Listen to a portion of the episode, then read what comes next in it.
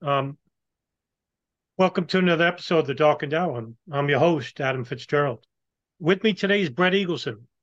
Brett Eagleson is the son of the late John Bruce Eagleson, who worked for Westfield Management Corporation on the 17th floor of the South Tower of the World Trade Center, who perished on September 11, 2001. Brett Eagleson is currently the CEO of 9 11 Justice, a grassroots movement made up of the 9 11 community, which consists of 9 11 survivors first responders, family members of the lost, and all volunteers and Lower Manhattan residents, students, and workers who are now suffering fatal illnesses due to their exposure to ground zero. Today, Brett and other 9 11 victim family members have hired law firms Motley Rice and Kreindler and Kreindler to push a civil litigation case against the Kingdom of Saudi Arabia for their role in having Saudi operatives give logistical and financial support to two known Al Qaeda operatives while living inside the United States Khalid al-Mihdhar and Nawaf al-Hazmi, and later a few others, which has now been acknowledged through the 2023 Donald Canestraro files and through the FBI Encore files, which were declassified in 2021. Brett, thank you very much for joining us. Thank you for having me, and thank you for your um, persistence on this story. I know it's a it's a long fought legal battle, and I know you've been on this for a long time. I've I've went back and, and saw some of the reporting and uh, uh, the the work that you've done on on our behalf over all the years. So thank you, and and it's about time that you and I sat down together and talked because I've seen a lot of your work. Oh, I thank you very much for that, but uh, it pales in comparison to some others. But I want to get people to know who you are and who your father was. So I'll, I'll start out very simply. Where were you born, Brett, and how was your home life growing up? Sure. So I was born in Connecticut, born and raised uh, in rural Connecticut. Um, my dad was working for a company called Westfield. Westfield is, it's no longer, uh, well, Westfield was a company that owned and managed malls all throughout the world. Um, Westfield recently, a few years ago, was bought out by a European competitor. Um, but prior to 2001, my dad was uh, a vice president uh, for Westfield Management Company. They had, um, I believe, eight or nine malls on the East Coast of the United States that fell within his jurisdiction. So he managed all those malls, um, and he was really proud of his job. Uh, his job was very important to him. Uh, he rose up through the ranks. Uh, he started off in the retail business as uh, a general manager of the sporting goods section in a local Kmart. Uh, and then he went on to become a manager of one of the Westfield malls in Connecticut and then he was promoted to regional vice president, where he oversaw all the operations on the uh, east coast of the United States. Um, in 2001, uh, the the uh, Port Authority, uh, which owns the World World Trade Center complex, entered into a lease with Silverstein Properties. It was a 99 year lease, and Silverstein and the deal of the lease was that Silverstein got to run 99% of the World Trade Center complex. So at the time, that was buildings one, two, three, four, and five, I believe. Um, and that that most of that lease, the Silverstein lease, was all the office space. There was within the World Trade Center complex retail space. So if anyone listening had ever been to Lower Manhattan prior to 9/11, and even to this day, there's a subway station. There was a subway station beneath the two towers called Fulton Station. Mm-hmm station was surrounded by a bunch of retail. There was an underground subterranean mall. That space was about 1% of the total World Trade Center complex.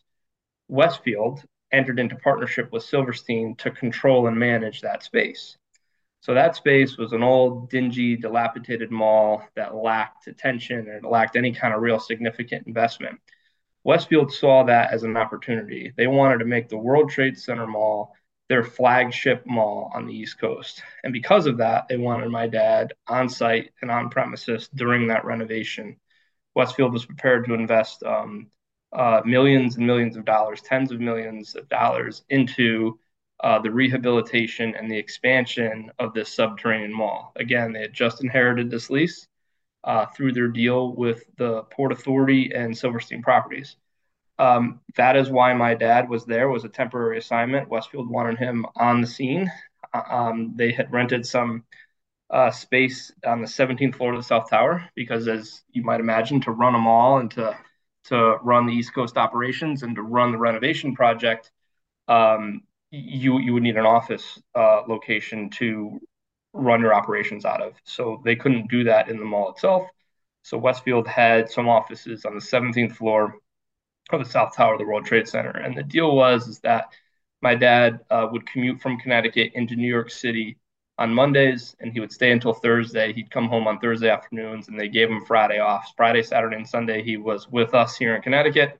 But Monday through Thursday, he was in New York City. It was supposed to be a six month um, project and it was nearing the end of that project actually when 9-11 happened and um, uh, you know on the day that uh, the planes hit the tower. So on 9-11 um, i remember i received a um, i was in it was in high school actually and it was in between our first period and second period of the day and the principal came on and made an announcement and instructed us all to go to our homerooms at the time when we were notified that the uh, um, World Trade Center building had been hit by a plane, and and my initial thought was, oh, geez, I hope the pilot's okay, right? I thought it was one of these planes that these little Cessnas or a prop plane with a you know maybe a rookie pilot or or some kind of like a non-commercial type private plane that flew into the World Trade Center, and then the reports started, you know, and then as more details arose and as the principal kept speaking, I realized that no, this is no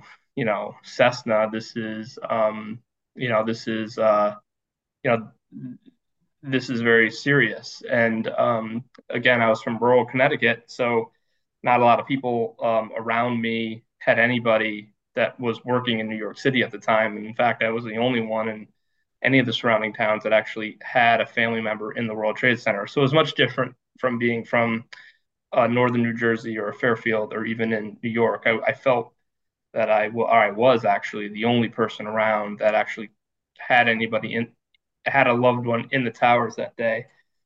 So um, I went to the office. I tried to get a hold of my mom, and my mom had told me that don't worry, um, your older brother, so my older brother Kyle had spoken to my dad, and this was um, on on his cell phone, and this was after both planes had hit the towers.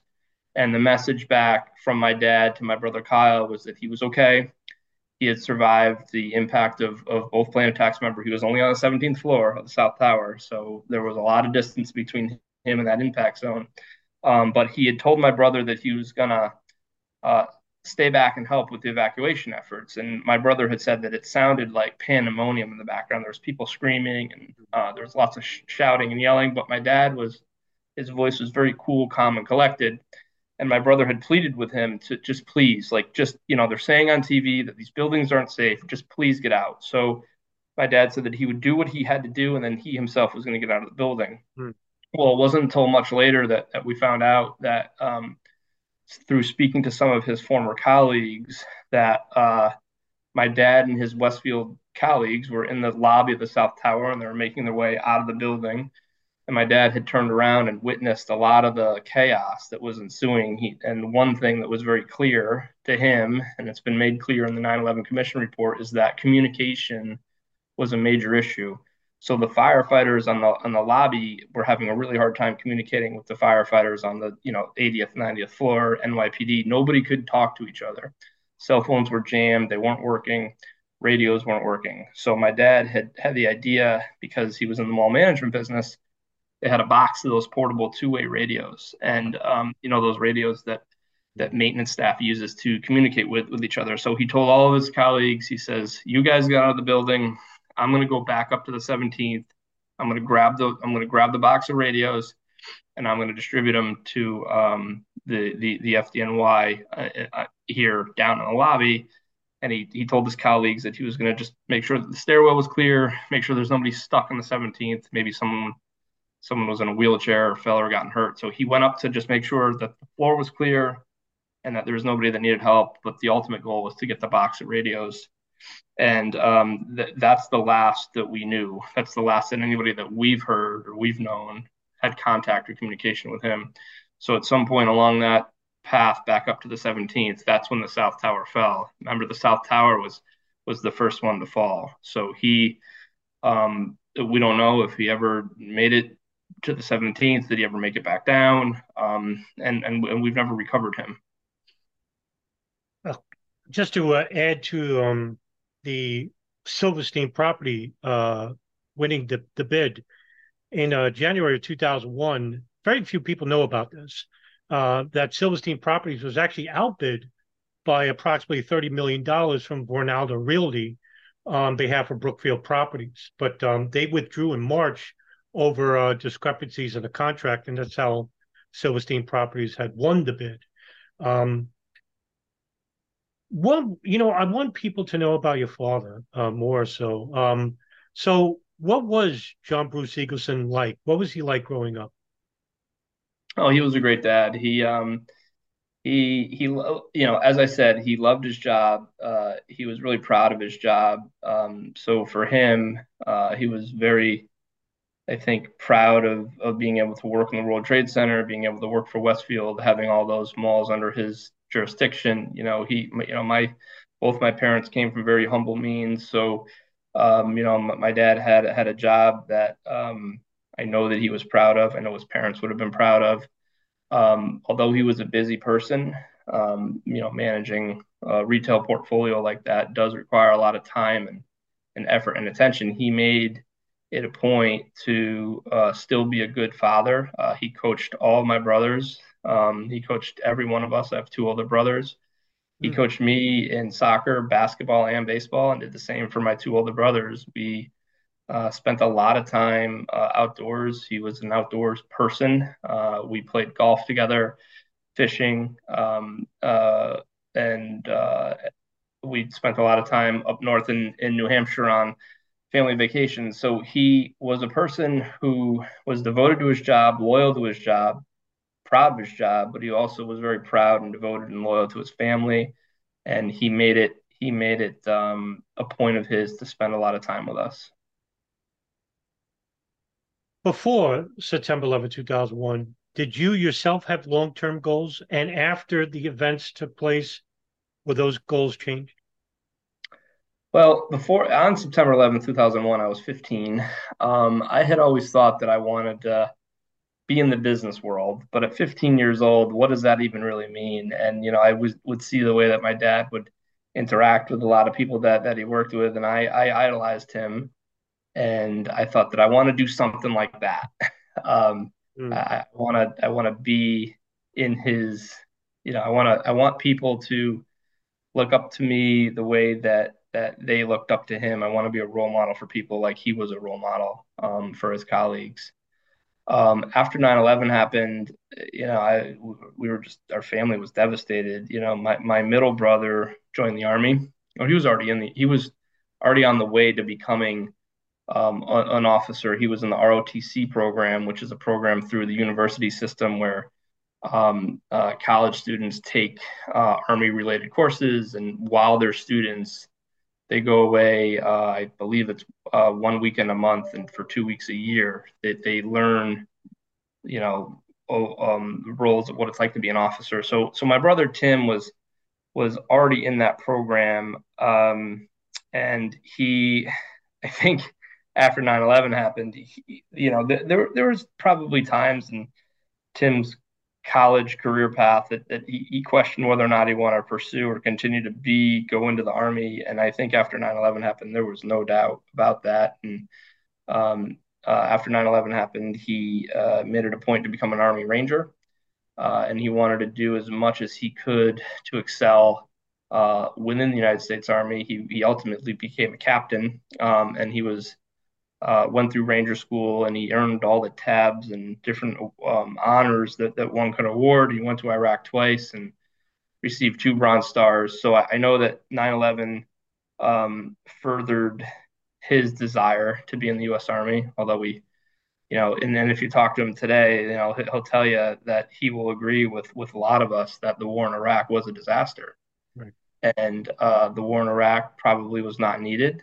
The war in Iraq was a distraction uh, Iraq never had weapons of mass destruction. Iraq had nothing to do with 9/11 at the time. And I know I'm kind of getting down a side tangent right. here, but but it's kind of sort of where the conversation is leading to is the war in Iraq and and um, you know so I mean we can talk more about that and kind of the failures of that Iraq war, but um, uh, as far as me after 9/11, I was just focusing on putting one foot in front of the other. Um, finishing college, trying to get good grades. I knew what I want. I knew that I just whatever I did, I wanted to make my dad proud. And um, I think that at the time I thought, well, getting into a good school, you know, being being uh, a good student and getting into college and getting landing a career is what exactly my dad would want me to do. So that that's what I focused on. Kind of put 9/11, I blocked it out. Didn't really didn't think about it. I kind of suppressed it. I, I wanted to be a normal 15 year old boy. So you know, I watched the New England Patriots and the Boston Red Sox and focused on girls and uh, graduating high school and hung out a lot with friends. And as that time was progressed, you've had we've had two congressional inquiries, uh, and we've had a number of issues brought up with the national and international media about the events of September 11, 2001, and we've had a lot of cover up. Um, many of the questions by the 9/11 Jersey widows had went unanswered. Uh, did you ever keep close eye on the congressional inquiries, or did you basically just take whatever you could and and didn't really pay much attention, or were you focused on them? So it wasn't until 2016 when I became active in um, 9/11 family advocacy. Um, I, like I said, I, I focused on getting into college, graduating college, landing a career. But at the time, um, in 2016, I was in a good spot with myself, you know, with my family. I had a I had a fiance at the time.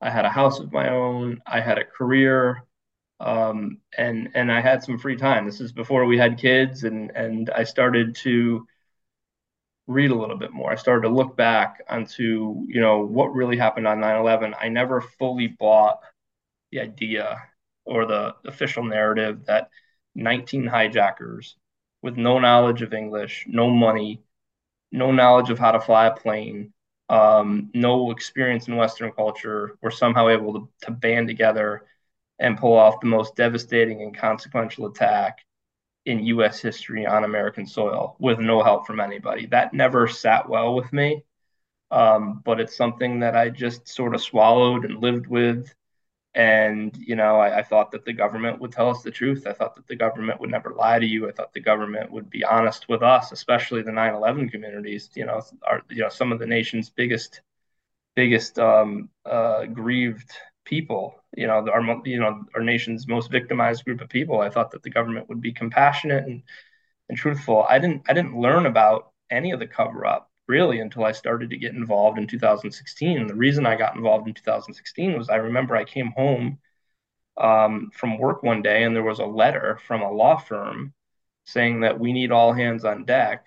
Um, we need family members to lobby Congress to help us pass this law called JASTA, which stands for the Justice Against Sponsors of Terrorism Act. And apparently, behind the scenes for, for a decade, uh, law firms who represented my family had been trying to sue the Kingdom of Saudi Arabia, but the but the judge had recently dismissed that lawsuit on jurisdictional grounds, saying that United States um, citizens do not have jurisdiction to sue a foreign sovereign because of the Foreign Sovereign Immunities Act.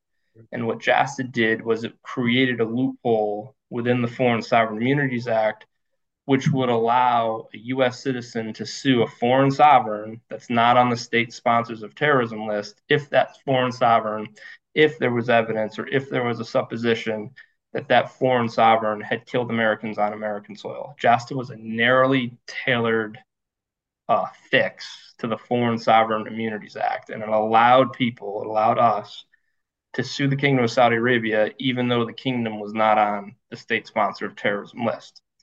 Now, that law uh, took about five years to pass. There were people fighting for that law, I think, as back as early as 2012, and the law didn't pass until 2016. So about four years it took. Mm-hmm. I came on during the very kind of the kind of the middle to end portion of that. I was on in early 2000, late 2015, early 2016, I should say, and um, what I wanted to do is I was like, finally, here's here's here's a way for me to be involved. Here's a way for me to learn more. Here's a way for me to actually contribute. Um, and I said the one thing I can do to honor my dad is I could try to get my local U.S. House representative to co-sponsor this bill because that's what the law firms were asking us to do. They were asking us to find co-sponsors. So I reached out to um, my U.S. representative, Rosa DeLauro, um, and I asked her office to co-sponsor this bill. Of course, you know they they had no idea what it was. Um, you know, we are from not we're not we are from Connecticut, but we're from kind of we're a bit removed from the city, so it's not like we were one of these representatives that was probably. It's not like her office was getting hammered um, by family members because we were her one constituent in the whole district. I believe we were her one. Maybe there was another one It was a while ago. I can't remember, but um, we were her one and only, or one of two constituents. So we had to educate them, and we had to, you know, walk them through uh, what our allegations were, walk them through uh, the facts and evidence that we had on on the Kingdom of Saudi Arabia's involvement in 9/11. And sure enough, they they became a co-sponsor. Mm-hmm. And when that happened, that sort of lit a fire within me, like a fire within my belly to say, gee, well, if I can get Rosa DeLauro to co sponsor, why can't I go around to every US House member in the state of Connecticut and use the model that I used to get Rosa on to get these other members? So then that was my goal. So I started with the modest goal of getting one co sponsor, and I ended up getting all five US House members from Connecticut to co-sponsor this legislation. That caught the attention of Senator Blumenthal, who on the Senate side was already pushing for this law. So his office had reached out to me and said, "How did you do it? What did you do? you know, what, what, you know, what is your secret? What's your strategy?" Um, so I, I, met the senator uh, in 2016. We held a couple of press conferences, and it's been a great relationship ever since then. Uh, the senator and I have been working together pushing for transparency, pushing for accountability, and and pushing uh, to educate the American public more broadly on what we now know uh, the the uh, Kingdom of Saudi Arabia did to support the 9/11 hijackers. So right here, from this starting point, you become much more active than you ever thought you would be. So when did the idea of 9/11 Justice come about, and what was the overall primary goal for making this group?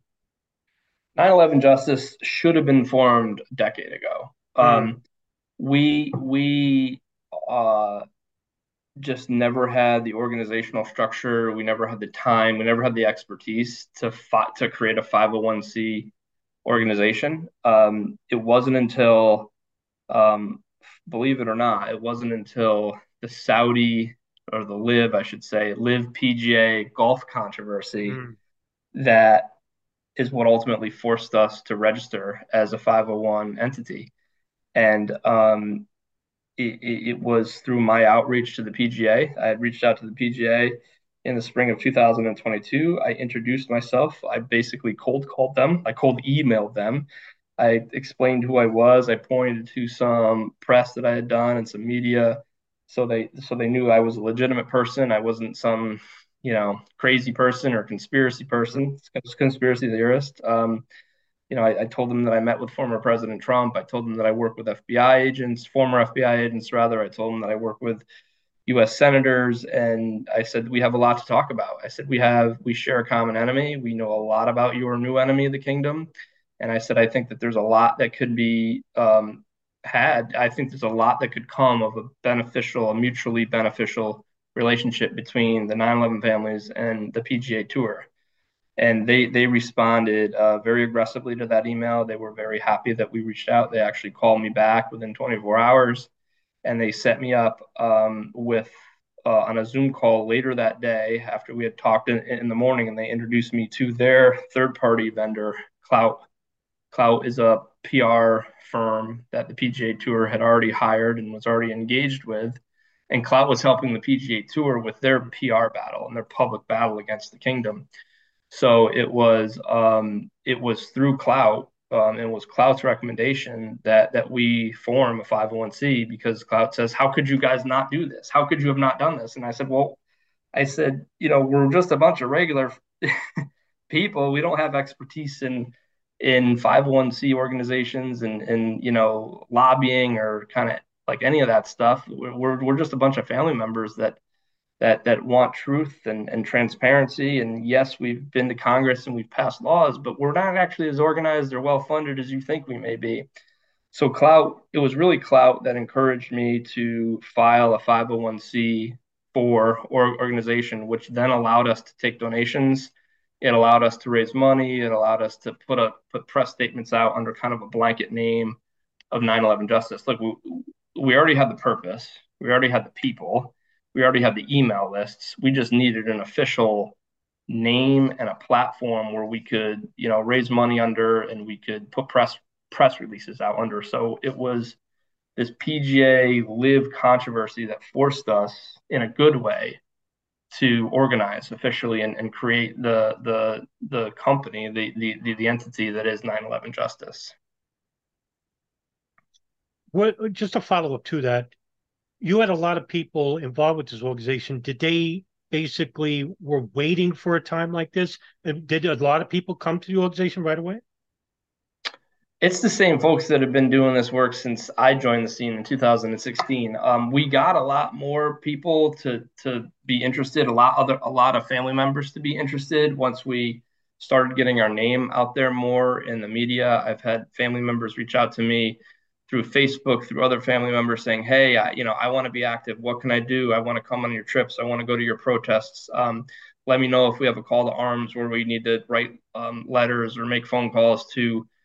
um, members of Congress. So yes, it did help, but it you know I would say that the the top 20 most active people were the same people that I've always been dealing with. It's just that we kind of formed under this umbrella corporation, this umbrella name. Okay, now we had the release of the Operation Encore files, which came under Executive Order 14040 on September 3rd, 2021. And I've read probably three quarters of them in a matter of like six months. And it is loaded with information that answered some of our questions that we had previously, um, which was initially what I've always thought, as well as other experts like uh, Nelson Martins and Paul Thompson and Ken Fenton and Raina Lewinsky, Robbie Martin. They we've all basically thought that Saudi intelligence were inside the United States, had received two Al Qaeda members Khalid al-Mihdhar and Wahab in Los Angeles and San Diego. But we just could, we didn't have the uh, the information that connected. Now we do with Operation Encore to an extent, even though some of the files are redacted. What was your response to them? I was shocked. I was actually blown away to see mm. that hmm. there it is. I actually, what, what I think surprised me the most was the lack of media coverage and the lack of uh, attention from the U.S. government. Mm. Uh, you know, you had senators quiet about this. You had the administration quiet about this. Everything was hush hush. And I'm and I'm scratching my head and I'm talking to other 9/11 family members and I'm saying, "Are you reading what I'm reading? Like, am I crazy here, or did the FBI just come out and say that Omar El Bayoumi, the gentleman who found the hijackers places to live, the gentleman who accepted the hijackers here to the United States, ingratiated them into the community, the same gentleman that signed them up for for bank accounts and signed them up for flight lessons.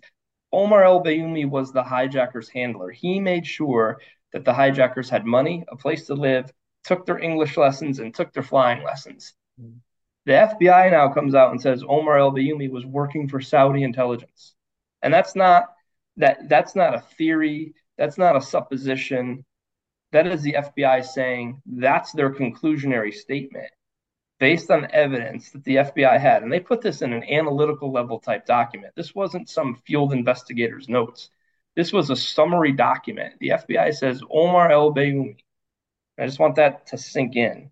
Omar El Bayoumi, the person that was handling the hijackers and signing them up for flight lessons, um, was, was making sure that they had money, was making sure that they had a place to live. That same individual the FBI, our FBI, these are not my words, it's not the family members' words, our own Federal Bureau investigation has concluded that he was working for Saudi intelligence.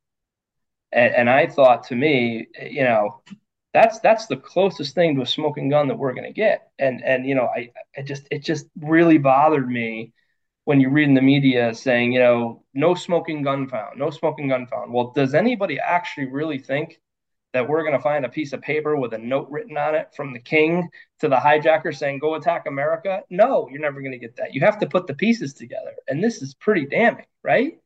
I should also point out what, you know, the other information that we found out, not through our FBI, but through um, Scotland Yard and through uh, the Metropolitan Police, shortly after 9 11, the Metropolitan Police um, uh, uh, raided Bayoumi's flat. So this mm-hmm. gentleman Bayoumi, who I was just talking about, had a flat in Birmingham, England.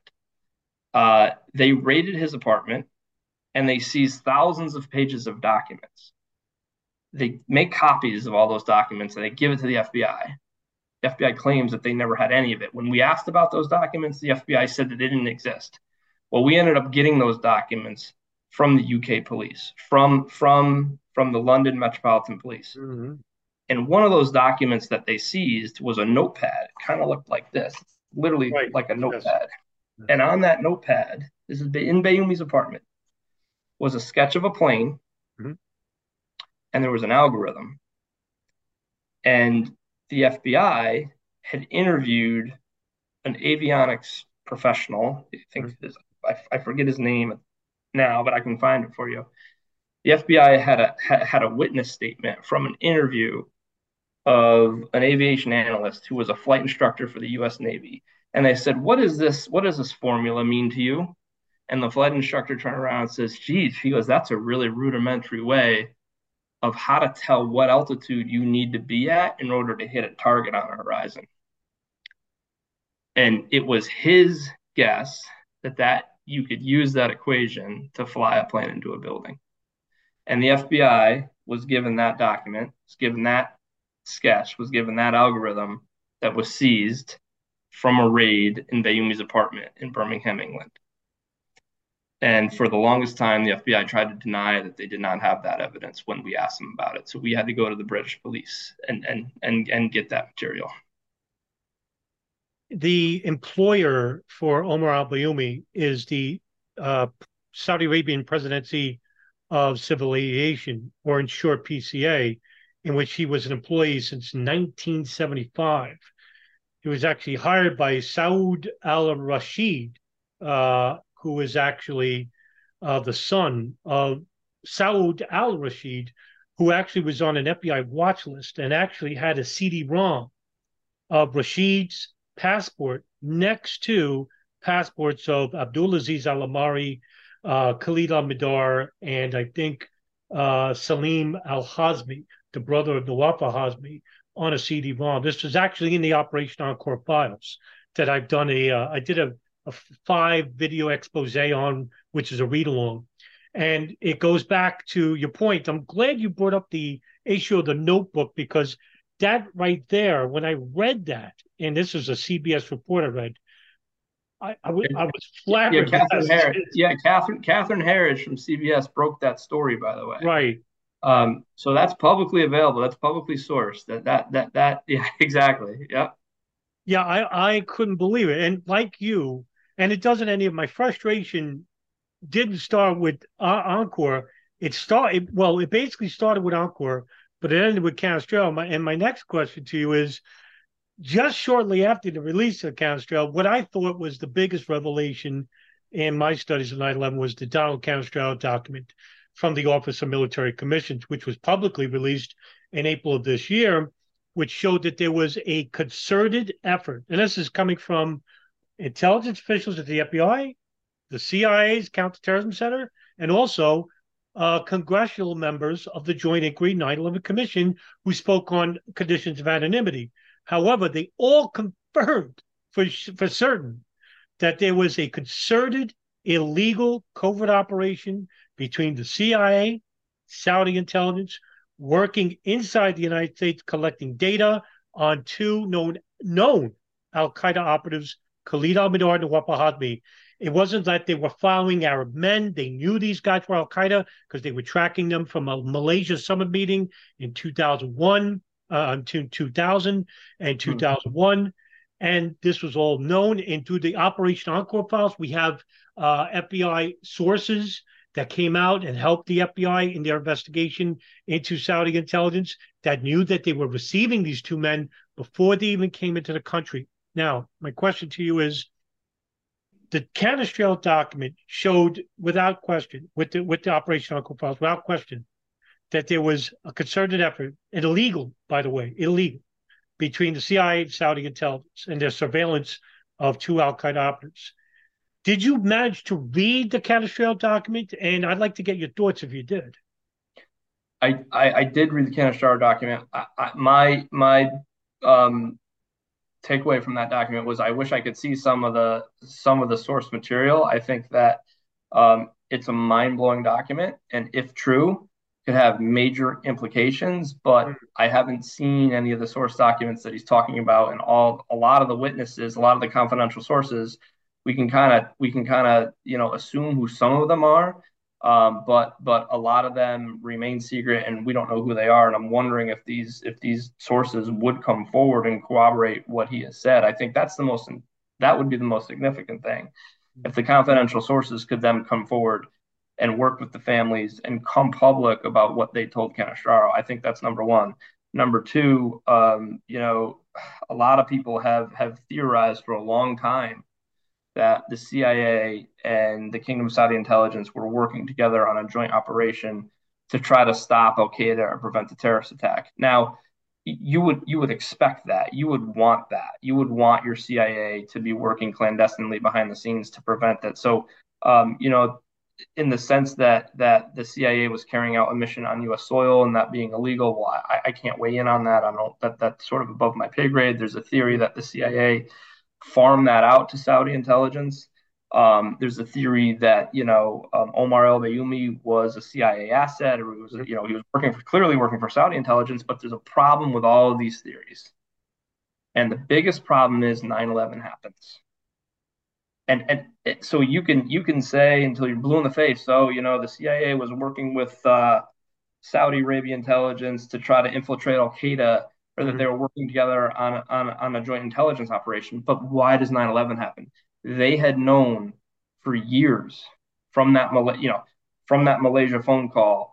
There's a there's a call from a Malaysian phone booth to to the um, King Fahad Mosque mm-hmm. right? That we all know about. That's a public call, and that was the signal to say, "Hey, the boys are coming. The brothers are coming to town." Mm-hmm. That tells Bayoumi and that tells Stumeiri, "Be ready to receive these people." The CIA knew all of this.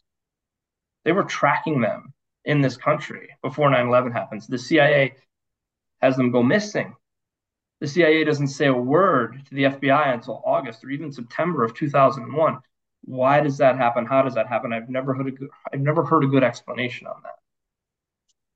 Me neither. And just to add, when I I did a three part series on the Canestraro document, because uh, I was blown away by it, and I I believe I name a couple of the people that are in the document because I figured out who they were. Yeah. Um, uh, one being somebody I've interviewed previously, who was an FBI agent, I won't say mm-hmm. his name, but I will tell you after this recording. Yeah. Um, um, one person in particular. Now, as for publicly coming out, yeah, because we'll need the information coming from that document. Um, you talked about British authorities and uh, ascertaining information from Royal Bayoumi. I want to get your thoughts on something. Um, supposedly, what they what they collected from Bayoumi's part, which was a lot, there is 14,000 pages of documents and 20 hours of video of audio interrogations of Omar al Bayoumi. Now, the 9 11 families subpoenaed the FBI for these records in 2018, adding that only, I think, a fraction was provided by the Bureau and the rest is under seal, which means that they won't be publicly released unless we get enough pressure to do it. I just, you know, want to get your opinion on why don't you think they will release these files in audio? Well, first of all, it's shameful and it's disgraceful that here we are 22 years later and the very family members who lost loved ones can't have any and all information on um, about what our U.S. government knows on who killed my dad, and who killed someone else's father, or someone's husband, or someone's wife it's been 22 years. What are you hiding? Um, why, why can't we have this information? And, you know, some of the excuses you hear are sources and methods. Well, if our CIA and FBI are still using the same sources and methods 22 years later, we got a big problem. I mean, our sources mm. and methods haven't changed since then. You have to remember in 2001, the iPhone didn't even exist. The world has changed dramatically. So sources and methods is no longer an excuse. Ongoing investigation.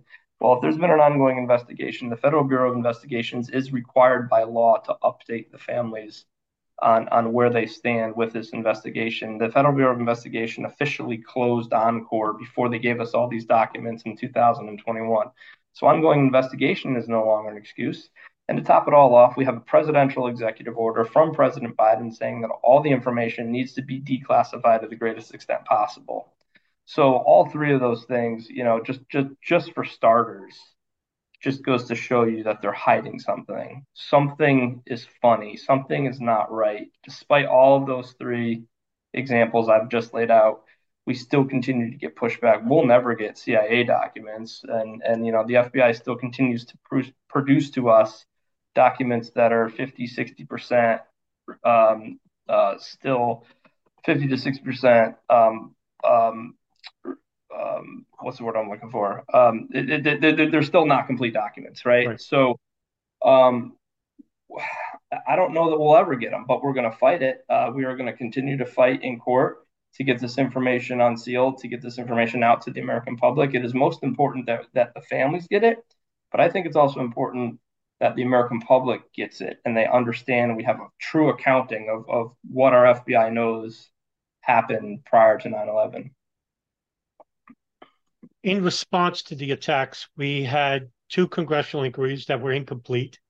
We've had the invasion of Afghanistan, the longest war in U.S. history. We've had the invasion of Iraq, which had absolutely nothing to do with 9 11. We've had drone strikes on countries such as Pakistan, Libya, Syria, invasion of these countries. But what we didn't have was a full investigation or a full accountability or responsibility for the countries in which the hijackers originated from and lent their ideology to them from. And also foreign intelligence agencies uh, that were involved inside the United States that were following these uh, Al Qaeda operatives, such as Saudi Arabia and Israel. On top of that, you have domestic agencies like the CIA and the, the one agency nobody talks about, the NSA, that were listening to the phone calls of bin Laden in the early 90s, and also an Al Qaeda communications hub in Yemen. Awash with info. I mean, we're talking about enormous amounts of data. And none of this is conspiracy. What, what we what I just laid out here is a fact. Yet as you've said throughout the, this interview, there's been this huge shield surrounding the information regarding the intelligence services, foreign and domestic, for reasons other than the United States being allied to these countries and showing loyalty. Uh, my question to you, uh, Brett, would be: obviously, these this is basically just a tragedy on the U.S.'s part. Would this not be a correct determination on?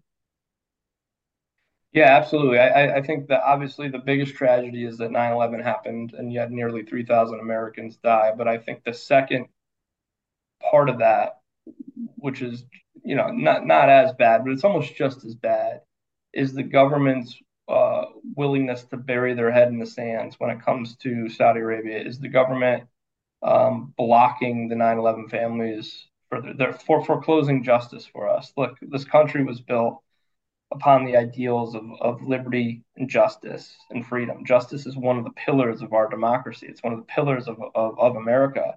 And our own government is foreclosing justice on us because they're keeping information secret and classified, which breeds conspiracy theories. It does not allow the families to have closure, and it perpetuates our harm. It perpetuates our pain and suffering. So you're right. You know, 9 11, that's the main tragedy but the collateral damage here, almost just as bad as 9 11 itself, is the fact that the US government has um, um, really gone to war against the 9 11 families for allowing us, um, for not allowing us to have closure, peace, and justice. Um, and then, of course, I won't even get into the war in Iraq, hmm. but um, you know that that is a topic and a story for another day. But um, but but but, but I think you're right. You've been active online activism, street activism. I mean, you've been going to court. You're you're in front of legacy media. Um, you're getting attention, but yet the next question is my final question, one that is personal for me as well, but more personal for you. What do you say to people, to those that say, look, we've had two congressional investigations, trial that may never happen with the Guantanamo Five and Guantanamo Bay. We've had a cover up by Congress and the intelligence services. The odds are stacked against you and for anybody else that wants to investigate the matter. It's 20 years past, 22 years past now.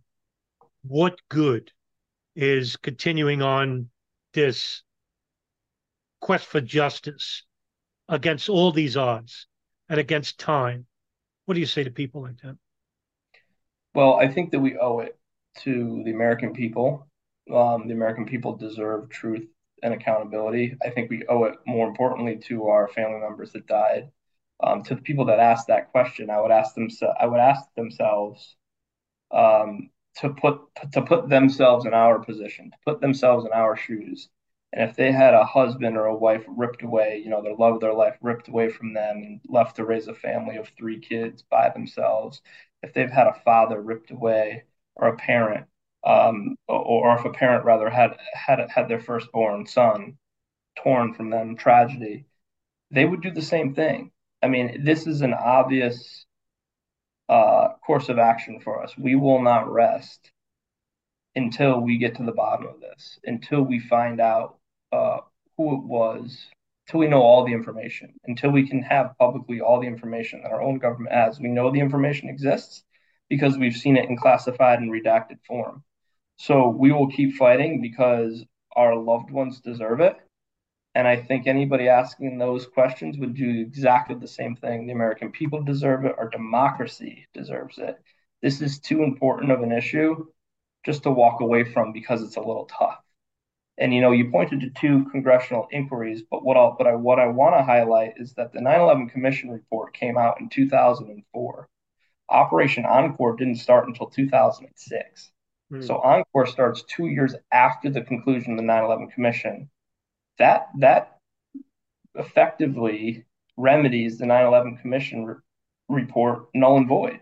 In, in my opinion, that the 9/11 Commission members did not have the benefit of knowing what the Operation Encore detectives uncovered.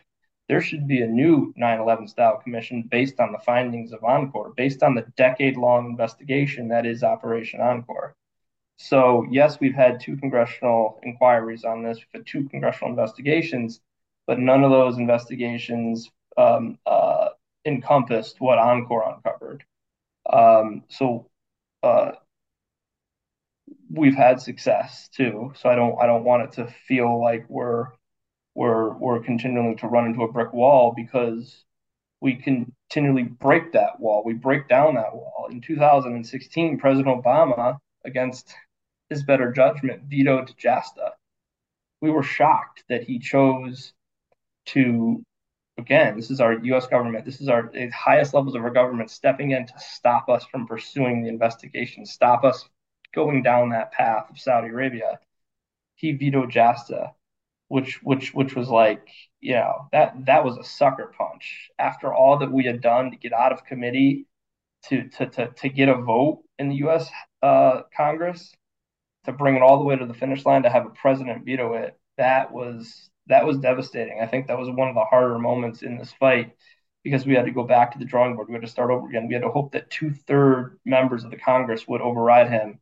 And what i was so proud of is that the american congress which i continue to believe is, is the voice of the people right? That, that's who we elect to send to washington. That's who represents us. That's the true representation of the people in what our government is. It's the American Congress. They, they, they made us proud in that moment where they overrode the Democrats overrode their sitting pres their sitting president 97 to 1 in the US Senate and it was a similar margin in the US House of Representatives and that was the only time President Obama was overridden in all 8 years of his office so it was an unprecedented veto override um, Trump invoked state secrets on us. That that was a gut punch. That was like bringing a nuclear weapon to a knife fight. You know, over state secrets has never over been turned in civil litigation. In fact, I don't think it's ever been used in civil litigation.